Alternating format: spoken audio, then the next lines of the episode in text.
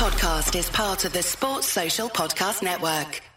It's the Anfield Wrap on Radio City Talk. Before we get stuck into anything else, I want to mention uh, someone who's passed away, one of our subscribers who was an integral part of the official LFC Washington DC Supporters Club. His name was Bob Brown. Uh, a friend of ours, Wayne Scholes, has made us aware of what's happened to Bob, that he's passed away uh, this week. He subscribed to the Anfield Wrap, and we did want to mention, take the opportunity to mention him uh, on this show and wish him and his family, obviously, uh, best wishes, uh, and that Bob himself is obviously in our thoughts. I've got Mike Nevin, I've got Andy Heaton, and I've got Joel Sanderson Murray with me in front of me to clatter on with the business that is the Reds. Uh, Shaqiri, Fekir, the attack, that is all going to be at the front end of the show. Uh, we've also got the World Cup final, Dejan Lovren, uh, Danny Ward, and Nathaniel Klein to work through as well. Uh, we're going to be working through all of that, but we will start with the news that is breaking around us at the moment. Shaqiri looks as though he's going to sign for Liverpool at the time of us recording this show for you listeners. Um, let's start with the thought process on it, really. Uh, Joel, I'll go to you first. You can you can see how Liverpool are seeing this as, as an opportunity. Uh, there's the release clause for the player. Liverpool are a little bit short of bodies in attack, although we're going to come on to talk about the fact that they have a lot of them already on the books and they've got some decisions to make there. They may well feel they can get something out of Shaqiri. Absolutely. Um, he's got undoubted quality. Everyone can see that. Everyone knows he's got that. He's had a history of showing he's got technical ability. And the point that keeps coming across that uh, everyone's made when discussing Shaqiri uh, since the news broke that he was going to sign for us and when he's first linked with us is in Kiev, our first option off the bench was a half Adam Lallana. And everyone was saying, well, you would want Shaqiri on it in that process. You want a body on in that in that process. Uh, another option. Now, we've gone through years now of having a, a, lack of options off the bench. Uh, we'll go back to sort of 07, 08 when our first options were Nabil El Zhar and um, you're looking at David N'Gog as your first attacking options and, and then 13, 14, Iago Aspas as your first attacking option. So I can see a positive in signing Shaqiri is that it's it's something. It's a bit of quality off the bench now. Whether he can produce on a consistent basis is going to be the real question because he's never scored more than ten goals a season throughout his career. His highest is actually last year where he got eight, and his highest assist total last year was seven. So he's not produced numbers. He's not produced consistent numbers, but you can see there is a bit of quality in him. But I don't know whether it's just aesthetic, aesthetics. Uh, he's not produced it yet strikes me, Mike, that there's, I mean, there's nothing with buying players from relegated sides. We've got a good record of it. I mean, people will point to Andy Robertson, but I go further back. You can point to Stefan Henchoz as an example of Liverpool doing well out of a player from a relegated side. That's not. That's not the, the thing that you know could trouble some supporters. The thing that sort of strikes me is I can't work out if it's a punt. Um, it's looked since Klopp's come in one way or another like the days of punts are behind us. And it may well be that it's not. It may well be that, you know, he's a, he's a player Liverpool have watched for a while. We were linked with him strongly in 14 and 15 and don't move for him. But that's the bit that sort of gets my attention on this. Is it a punt? Because if it is a punt, as I say, I thought we decided we weren't doing punts. Yeah, I'm not sure. I'm not sure that it is. Um, I don't think it is a punt. I, I think I think it's a punt if the fee's bigger. If you if you know what I mean. I think for the for the amount that we'll probably end up paying him, um, bearing in mind release clause. Um, is that it's I think it's a sure thing in that sense because I think you are guaranteed the quality that Joel talks about there. You know, he is a quality player. Um, just as far as the attack's concerned, though, I'm not I'm not convinced that you'd you'd um, describe him as a bona fide attacker. For, for for me, he operates in much deeper areas. Um, as far as the, the sort of the stats that Joel came out with there, you know, you know, research properly. Um, you know, you look at Alex Oxlade Chamberlain. You know, he, he, didn't have the greatest numbers coming with him from uh, from from Arsenal, and yet produced great numbers for Liverpool and was really effective for Liverpool in a Liverpool system.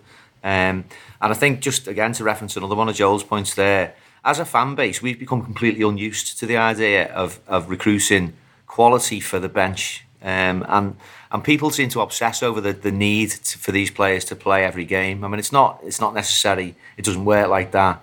Um, and the Kiev situation was partly down to lack of availability. We didn't use the money with Coutinho. I've said that many, many times. I think we should have done.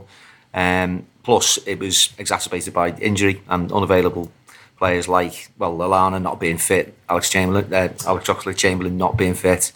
Um, so I think, yeah, I think I think it's as I say, just going back to my original point. I don't think it is necessarily a point. Well, He's a quality player, and we're getting him for a decent fee. Just to sort of pull you back on the, the tactical aspect there that you mentioned, Mike. You think he's he operates more deep, deeper? Do you think he may well be a player who it, it might be better us thinking of as an option as a wide midfielder rather than an auxiliary forward. Wide midfielders have ever so slightly gone out of fashion. The way we Yeah. played a lot of last season was the 4 3 3. Yeah. But if you did want to have a little look at a 4 4 2 or a That- 4 4 1 1, you, you- you're taking the words from my mouth there. Is that I think you know Klo- Klopp traditionally has always spoken about flexibility in his first season. You know, I think he, he, he um, experimented with three five two. He said he, I think during one of the pre seasons, I think it was the year that you you, you spoke to him in, in the states. Um, He talked a lot about doing different about different systems, and yet we became so wedded to the four three three. And I think that was fair enough because we had three and, and four players that could initially rotate, and then the three that who, you know, sort of remain remain fit at least half an hour into the game in Kiev. That we were able to play the four three three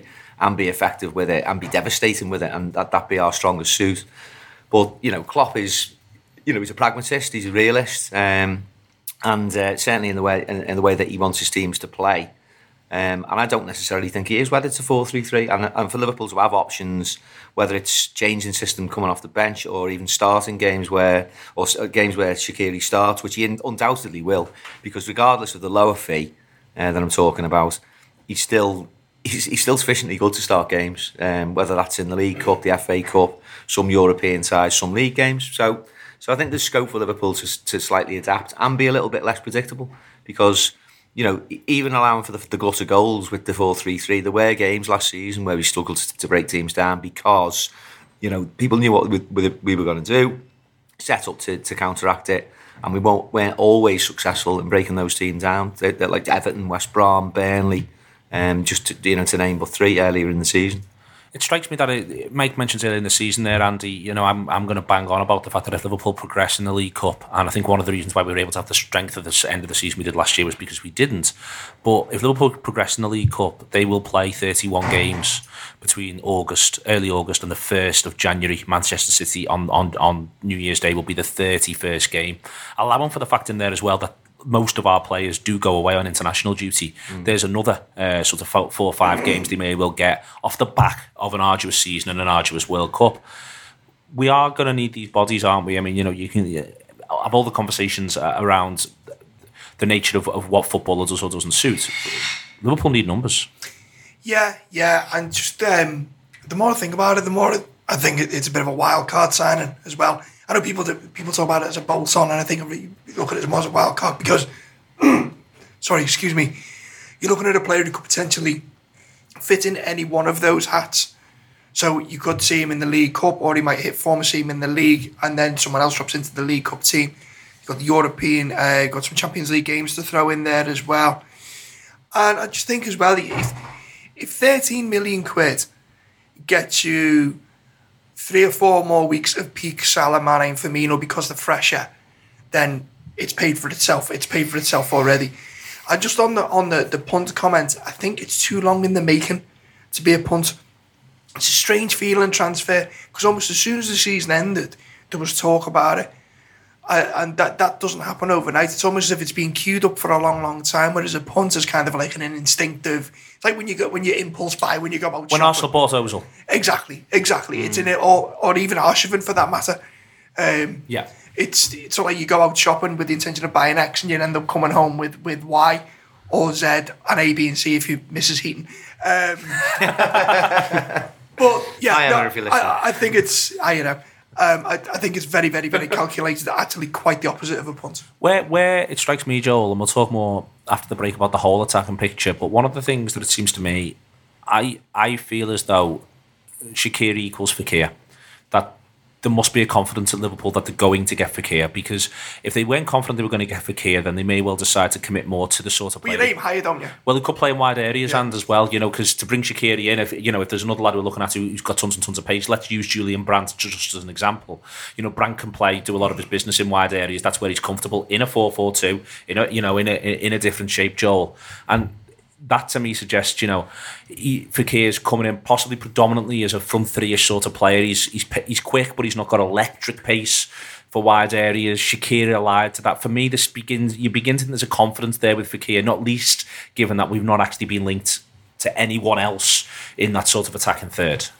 Yes, and if you um, if if we just if we had just bought Shaqiri and we're not buying Fekir as well, so you just bring in the one in, I think fans have got a right to be a bit disappointed about that and maybe a little bit stressed because Shaqiri's okay, he's your fourth and fifth option, but if he's just your fourth option and that's it, and you're only rotating the four of them and you're not rotating Fekir as well, then it's a bit of a worry. Now, just just to a bit of confidence for Kane now. And uh, like I think it was someone who made the point yesterday on the Gutter show. I can't remember exactly who made it, but there's been no news coming out about Fekir, uh, and apart from from our last since Fekir went after the World Cup, nothing else has developed or happened with it.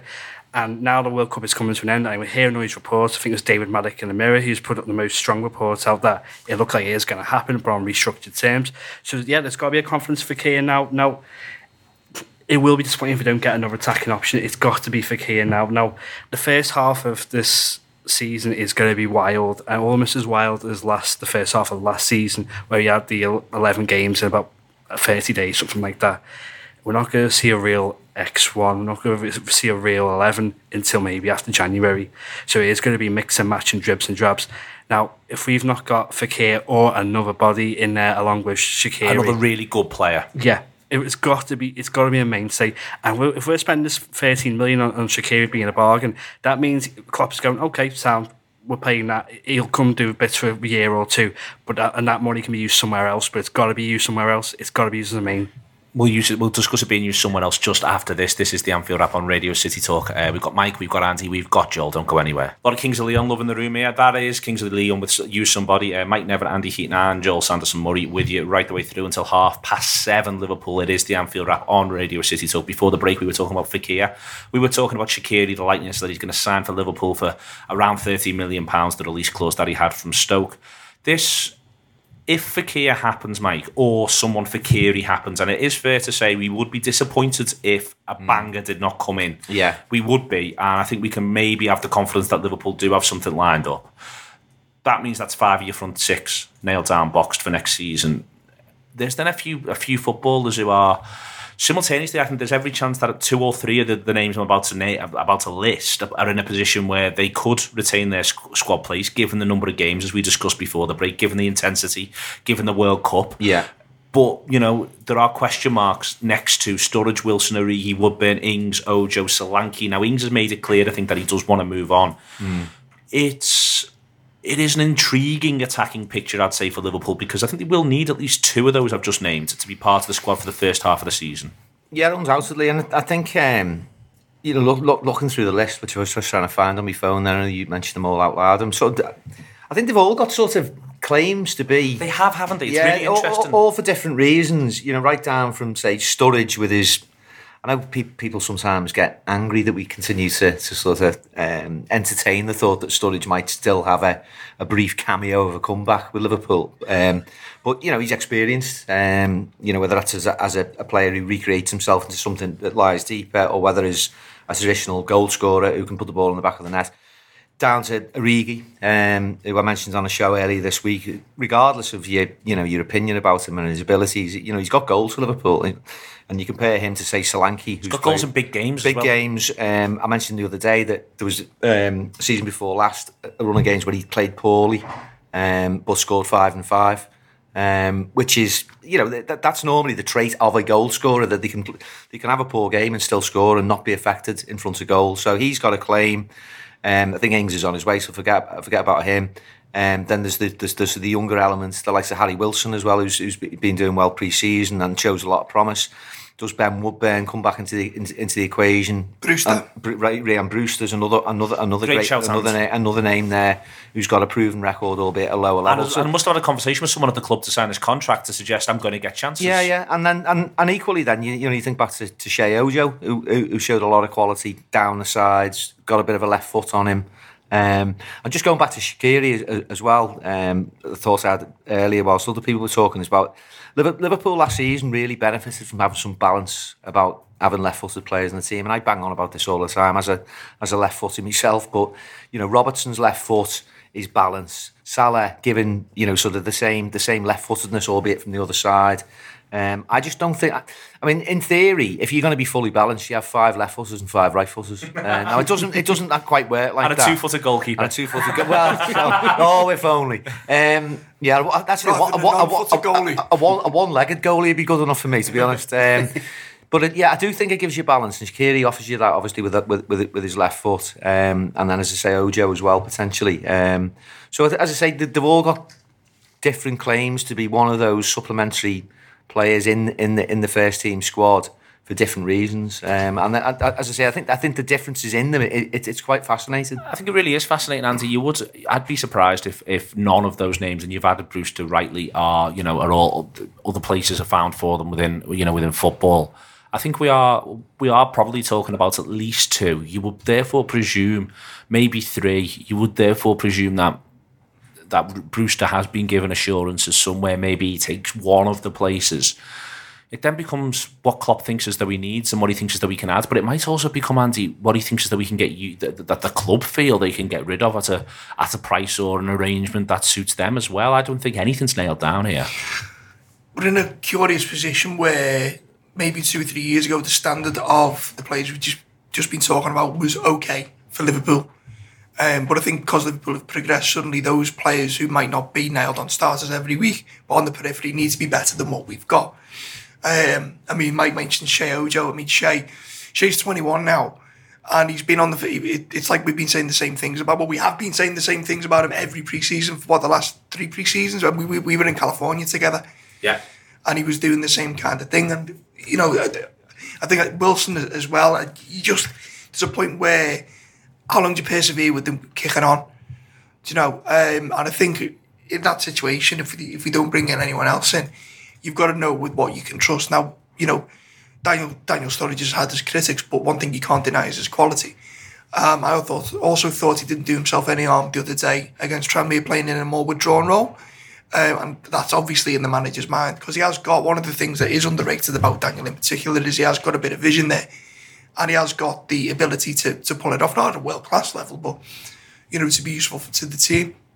Um, I'm really excited. I know that's what I mentioned. I'm really excited about Brewster, and I'm with you. He's been told you don't turn your back on and move away from, you know, to go from being as certain as you are that you are leaving Liverpool and going public with it. Certain assurances have been given there. Assurances, but also the, it, I think it shows how, how highly the club rate him that they tolerate that kind of thing. Mm.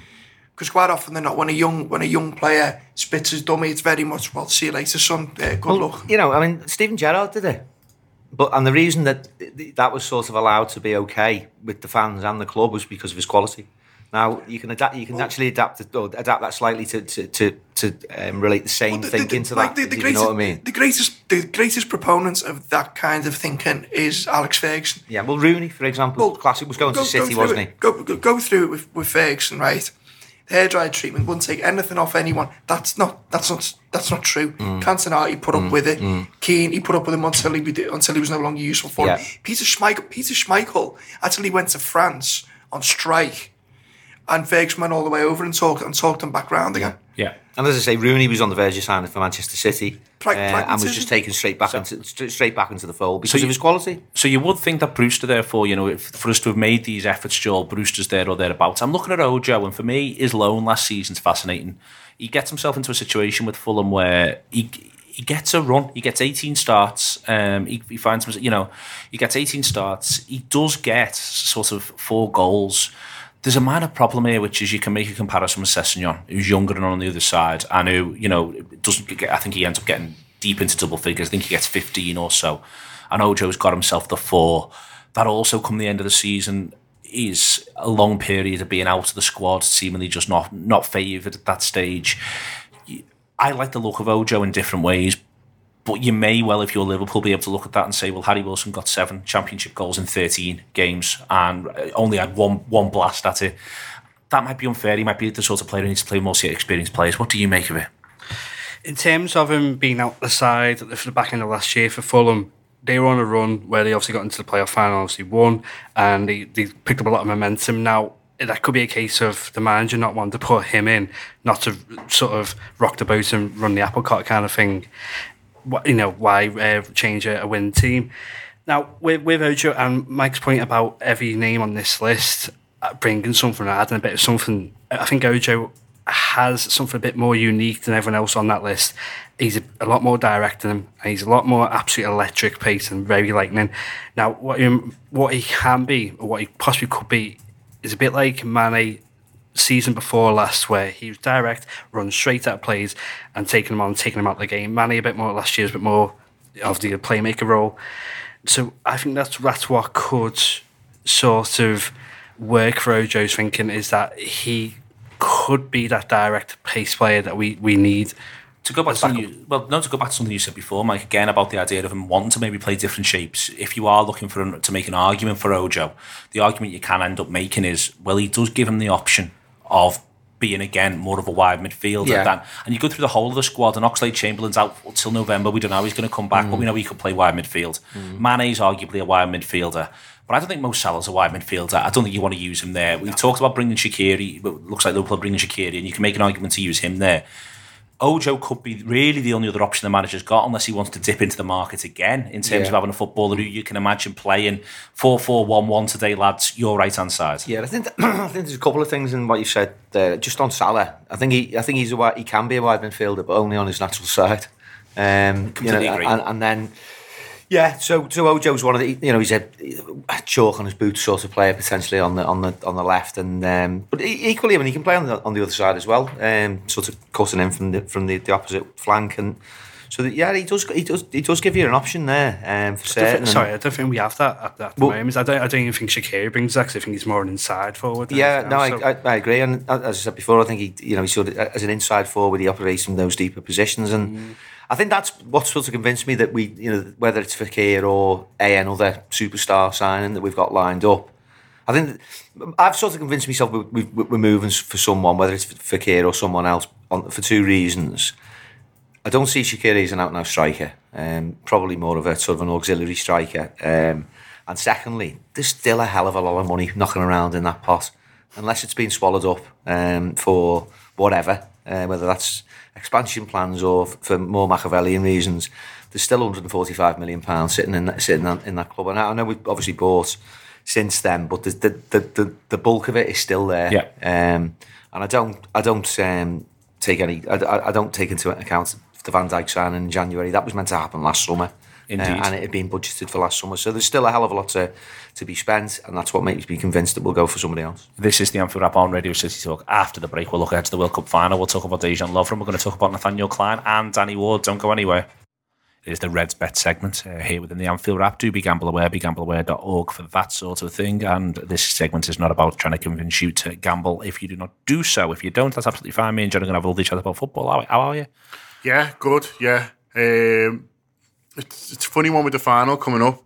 Like, sort of feels. I don't know about an anti-climax now, but I think it's been like such a good World Cup. I feel like I want like a belter final. Do you know what I mean? And and I'm a little bit worried about France Croatia in that it might not be the most open game of all time. It's not one where if France win, everyone's like, of course they're going to. If Croatia, Croatia win, then you, you you don't fancy they'll, they'll they're going to put on a great display. So I don't know. Maybe being a bit harsh on Croatia there, but do you know what I mean? I just I just feel like it hasn't got this big final that I'm, I'm that I'm really looking forward to. What sort of occurred to me, I was thinking about this the other day. The really weird thing about the World Cup is is that sort of start a main course thing. So I was Yeah. thinking about this in the context of semi-finals as well. That you have, it's sort of what a really strange thing that it does is it's. I think, and I think it'll be the case for most World Cups if you look at them. It sort of peaks around the end of the last sixteen and the start of the quarters because the the weight of the games and the momentum of the games. There's a game, and then this last sixteen, there's two games a day, and that feels great because game one and game one can be a bit rubbish, but then game two, therefore, law of averages might be really, really good. And then what happens is the game sort of all the momentum dissipates because of the nature of of the fact that you can't ask the footballers just to play again straight away, and there's fewer of them left as it's a knockout Yeah, tournament. yeah. So you like if, if th- there could somehow be a game before France versus Croatia that was almost as important, Yeah. then you'd almost be more. Uh, I think that's that's the funny thing about the World Cup is that now you and you are sort of like you've now seen a lot of France and a lot of Croatia. Yeah. So there's no surprises now, and there's not oh you know you so we all feel pretty confident. You know, broadly speaking, what each side's going to do, what the strengths are, what the weaknesses are. Whereas in the last 16, it was like when France were playing Argentina, there was and even during that game, there was 20 minutes where you didn't have a clue and now you've got lots of clues. Yeah. And, and so therefore it sort of the magic wears off a little bit.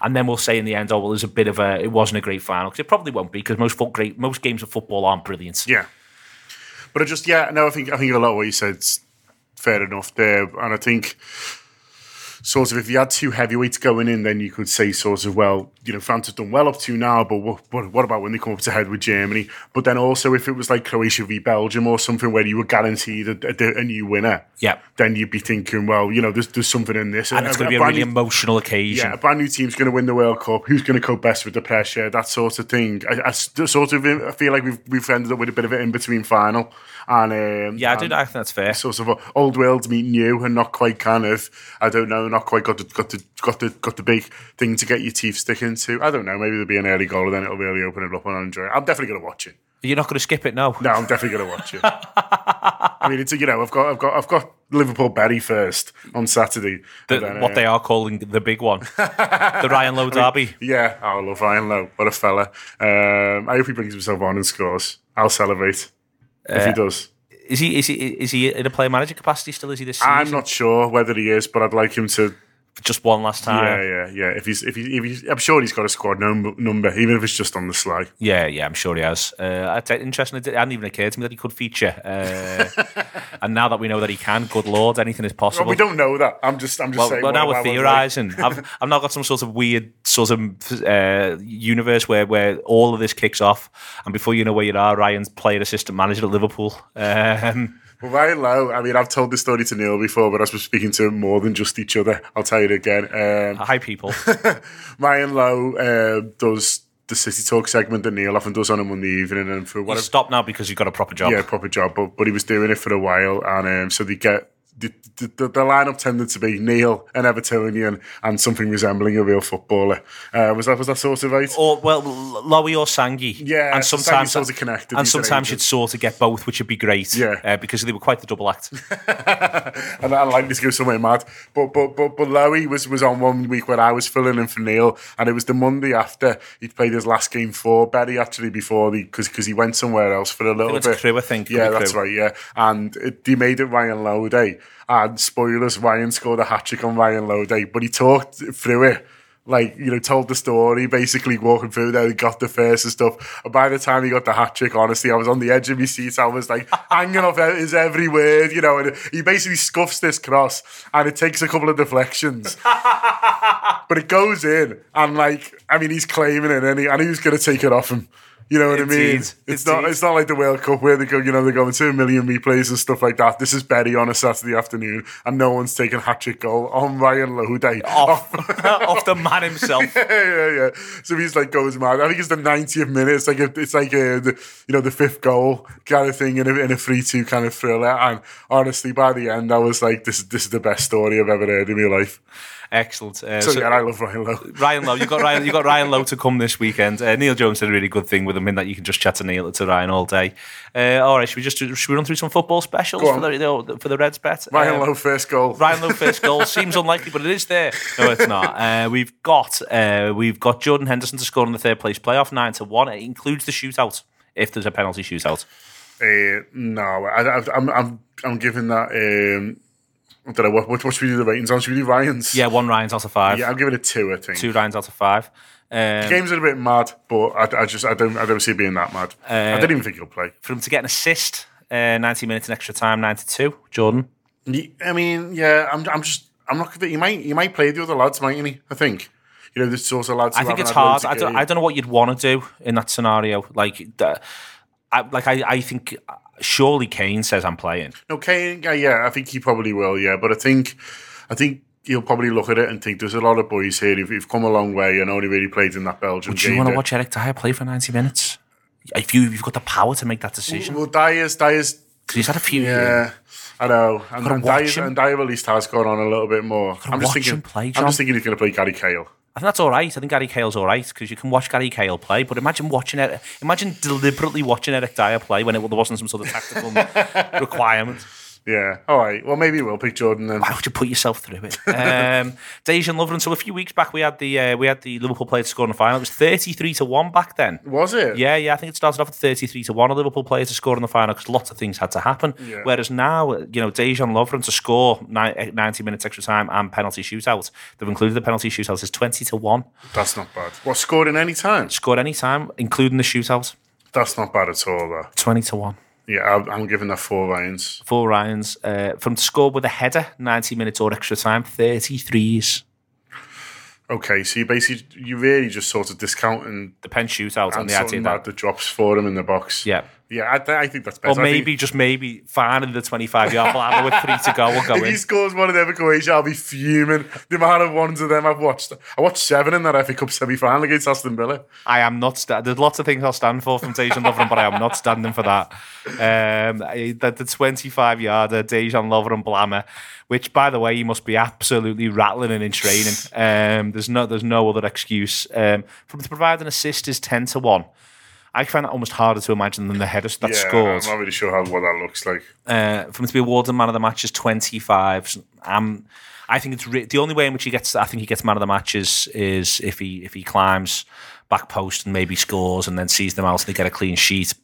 I- just think they're going to want to. If Croatia win, they're going to want to give man of the match to Modric under almost all circumstances. Yeah, well, yeah. It, it favours the attacking players, doesn't it? Man of the match awards and stuff like that. So it favours kind of star players. So, So we're giving four Ryans out of five to score in a World Cup final, 90 minutes extra time and penalty shootout. I think that's our bet. Yeah, that's our that's our Reds bet better for the weekend. That's the one that we're into here at the Anfield Wrap. Uh, so yeah, we're very pa- proud to be partnering up with Reds Bet this year. Uh, should we talk about the thing we're going to try and do? Should we mention it now? Like trailer? Yeah, yeah. Why not? We're going to try and do listeners, and this will test how many of you listen to this segment in full.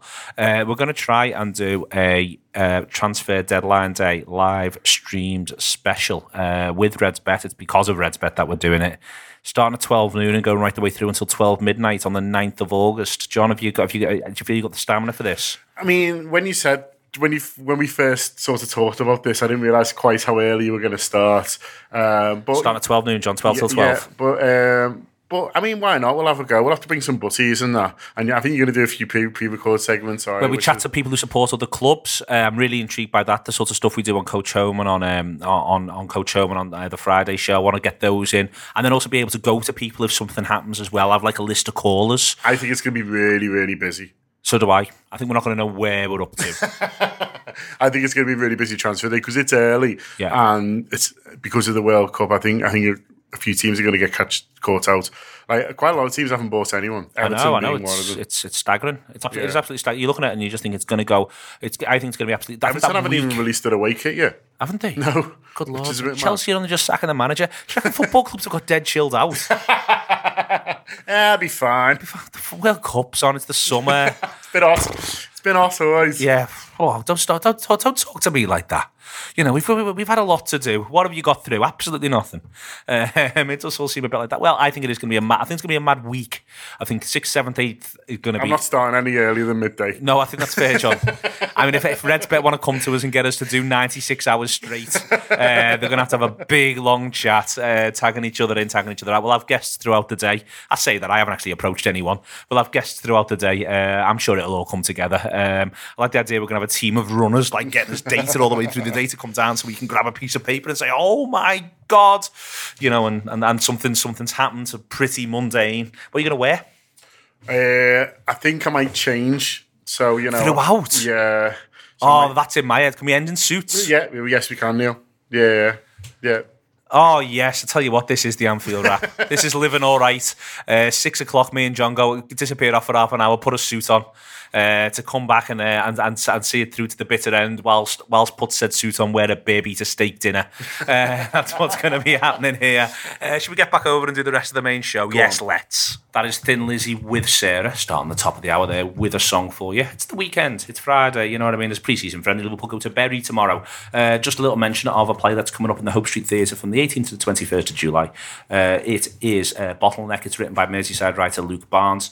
It's a one-man show performed by Daniel Cassidy. He was recently in Ian Salmons those two weeks, and Ian said he was the business. And it's directed by Chantel Walker, who is a young former everyman and uh, playhouse director. If you want a ticket, ticketquarter.com. Search for Bottleneck, you'll be there. Uh, and then you go from there. So it's the 18th until the 21st of July at half past seven if you want to see that.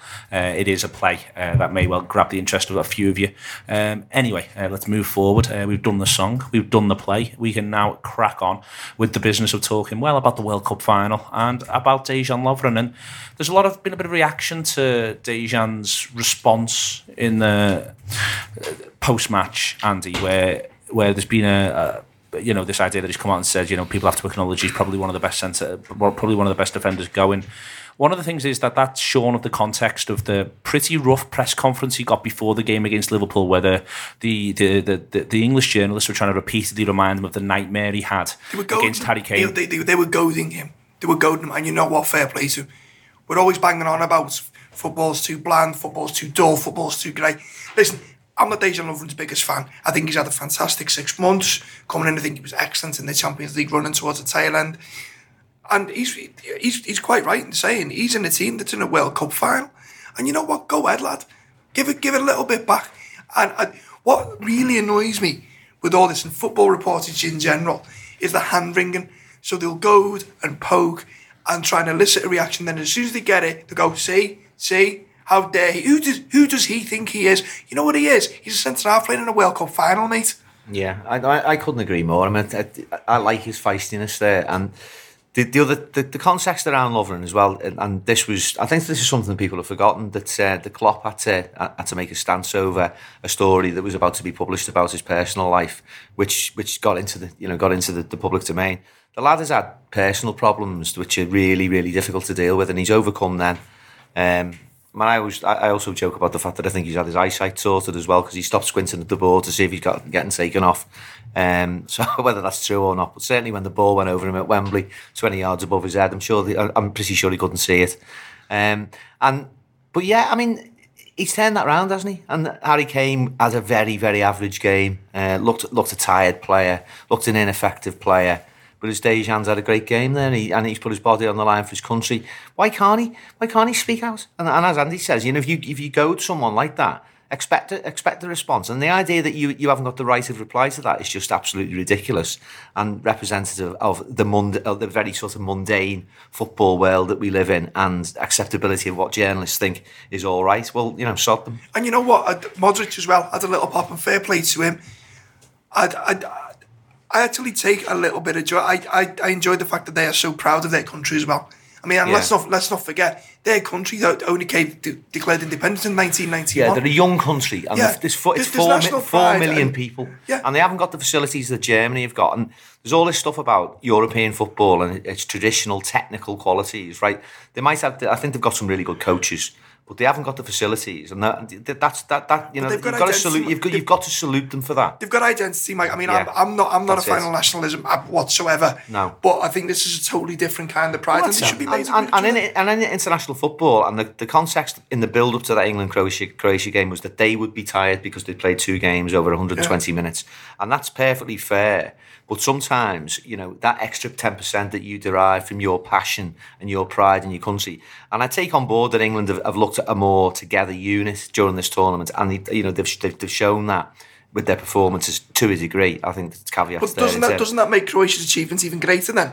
Yeah, I think no, I, th- I, th- I think it. I think it I does. think you could see the, Um, the work, the work, and the, the, the you mentioned putting your body on the line stuff there, Mike. The work and the risks and the the, the, the, the I thought that you, you can look at the whole of that Croatia performance. You can see strengths and weaknesses in it. They have a really poor first half, Yeah. but they are playing on a ragged edge all the way through the game. Yeah. Even when they're in control of the game, they're on a ragged edge. I think, I it's a really interesting. I, think they're an the interesting team to watch in that sense as well. Um, but what impressed me about them, and aside from from Degsy, um, it, is that ultimately they didn't tire because they kept the ball. And England tired because they couldn't keep the ball and they were chasing it and they were chipping balls and losing And they never it. panicked either, And Mike. No, they that's never it. panicked. You know, Between what you, what, I think you saw there what England lack, and I know Henderson had a good tournament, but in Modric and Rakitic, you had two operators in the midfield there Yeah. who knew exactly what they were doing, and you can see why. They, but they're each playing for the two biggest, two biggest clubs in European football. Yeah, and and, and you know, I'm- I think we're going to go on to this, but it, it makes for a fascinating final because, um, you know, the, the contrast of styles, what each team want to do as a pre- preferred way of playing,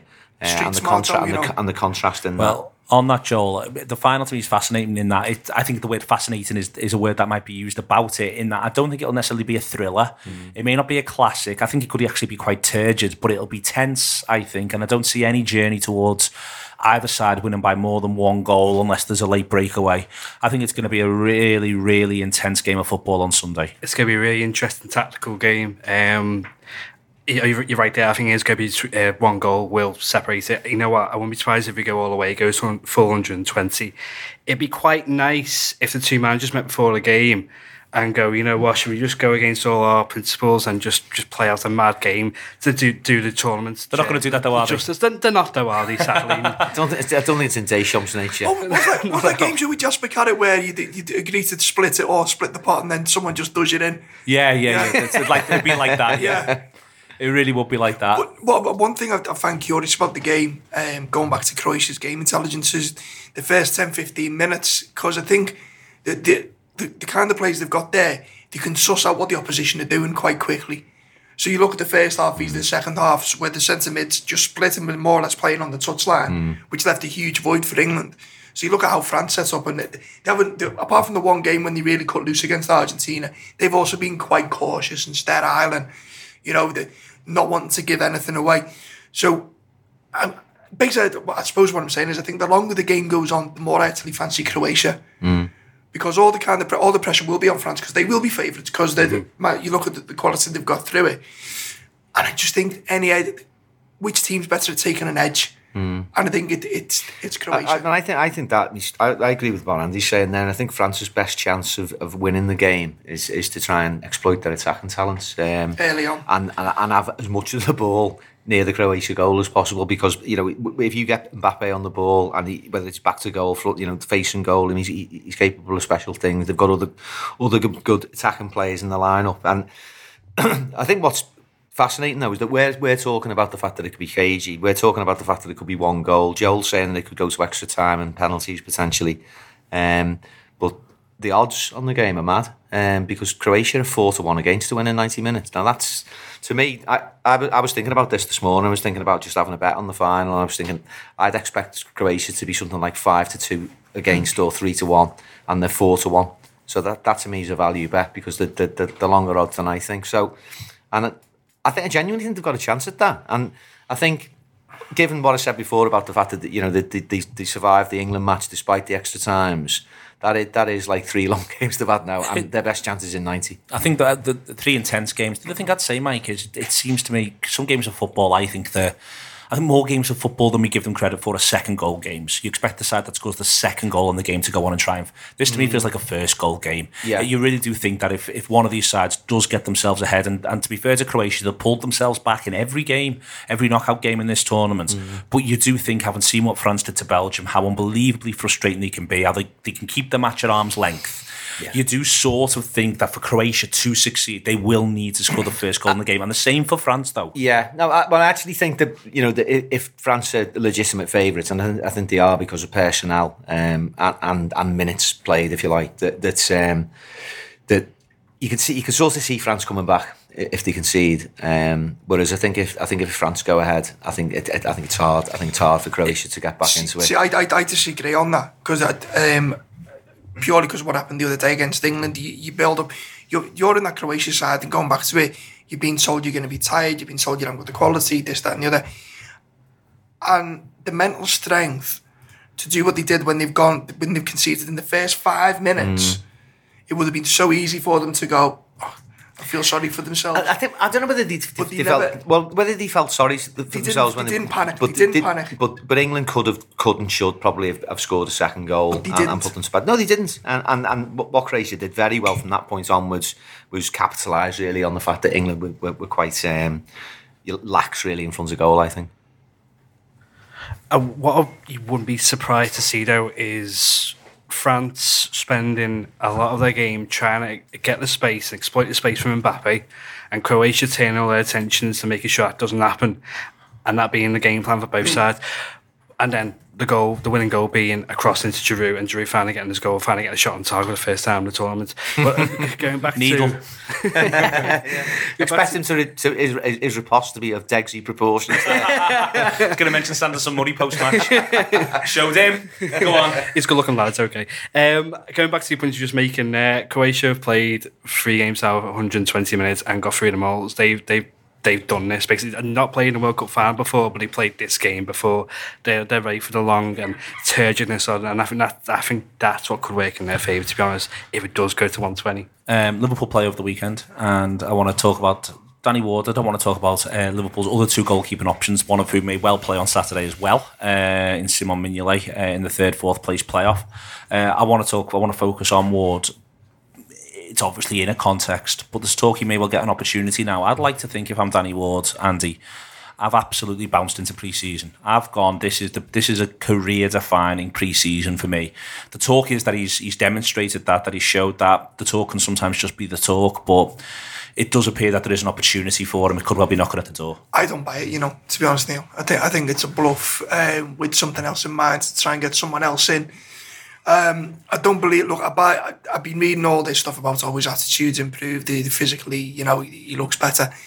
Let's not forget he was at Huddersfield playing for Klopp's best mate, and Klopp's best mate was raving about him, and he still couldn't get one minute of football last season. Yeah. I just don't get it. And also, look, as well, there is also the argument that, oh well, you know, what are we going to do about the about the other two? Just because your competition for that spot aren't great doesn't mean that you're good enough. This is my major problem. This is my major issue with it. Because if he was good enough, or anywhere near good, or anywhere near good enough, he gets minutes last year. When I- He no, was- no, no, well, let me just do he this, was- let me let do this, me- let me do so he, he was he was told last year. Do you remember? You get the domestic cups. Yeah, and he didn't. Yeah. But isn't there a thing? Well, well just well, well, I was want to, I just want to do this properly. Go on. Doesn't the situation change in front of his eyes?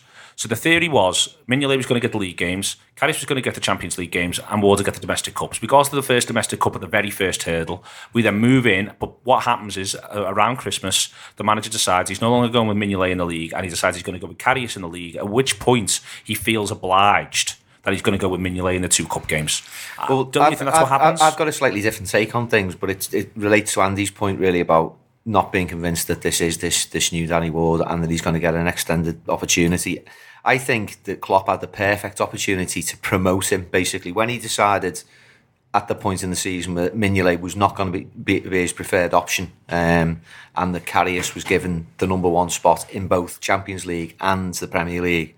I think that was his option, his opportunity to promote Ward to the bench. so Bob, so Um, Bob Mignolet at that time. Yeah, because that was that was his chance, and and, and you know, to be fair to Mignolet, whatever you think of him, you know, he sort of took that on the chin, sat on the bench, waited for a potential opportunity if if, if Karius was to, to be injured or concussed, um, and you know, he, he obviously didn't get that. Um, but ultimately, he sat for the best part of five months on the bench. He's, he's not, neither use nor ornament to anyone, and it- wouldn't have hurt at that point for Klopp to say, right, we're towards right, as a as recognition of the fact that you know you might have have a future opportunity, which we're talking about right now.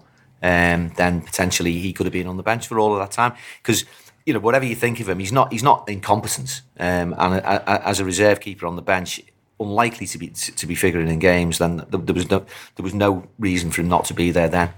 But he is experienced, so and it's not that wild that Mignolet was his number two and was and that Ward was never going to be on the bench for the whole last five. Let's say last five months of the season because the only situation that you're bringing a keeper off the bench if the keeper's getting sent off or he's injured, and that that promotes it's going to be a wi- that's a wild context of a game. So it's better to have your experienced keep. Surely better to have your experienced keep on the bench. Uh, I mean, like so, so in that case, what that that again is a is a sort of a vote of no confidence in Danny Ward, isn't it? Possibly, but whatever you say about Mignolet and his quality is not good enough, and he plays football for Liverpool again, and uh, God help me God, but his experience and that experience counts vital in the con only in the context of bringing your sub keeper on. Yeah, no, The- I'll take that. Yeah. There's a there's there's a, there's a thing around Ward having. s- It's worth remembering we have seen some of Danny Ward as well within all of this, Mike. And one of the things that he's sort of he's never struck me as you know it's not like when he's got opportunities to thought my word this lad's reinventing the position. But to me, both uh, Huddersfield and the the bit that we saw at the end of Aberdeen, what the way he was spoken about at Aberdeen, the bit we saw at the end of, of 2016, 15, 16. I'll go to Andy next on this. To me, he's just looked like a like a relatively solid goalkeeper, and that Liverpool may well, the management may well, you know, allowing. Let's just allow for the fact that the lad bounced into pre-season and nothing else. Let's just allow for the fact that he's bounced into pre-season. Liverpool may well now be thinking, you know what, a lad who could just come and be a seven out of ten keeper for a while might be no bad thing. Well, it's almost like the anti Henderson thing, and I, I, we we talk about this on the gutter. So the response with Henderson is, oh well, if he wasn't that good, how come this man ex manager picks him and ex manager picks him and ex manager? What have they seen in training? Mm. So what have they seen in training with Danny Ward? For him not to for him not to get in, what's what's he not doing in training?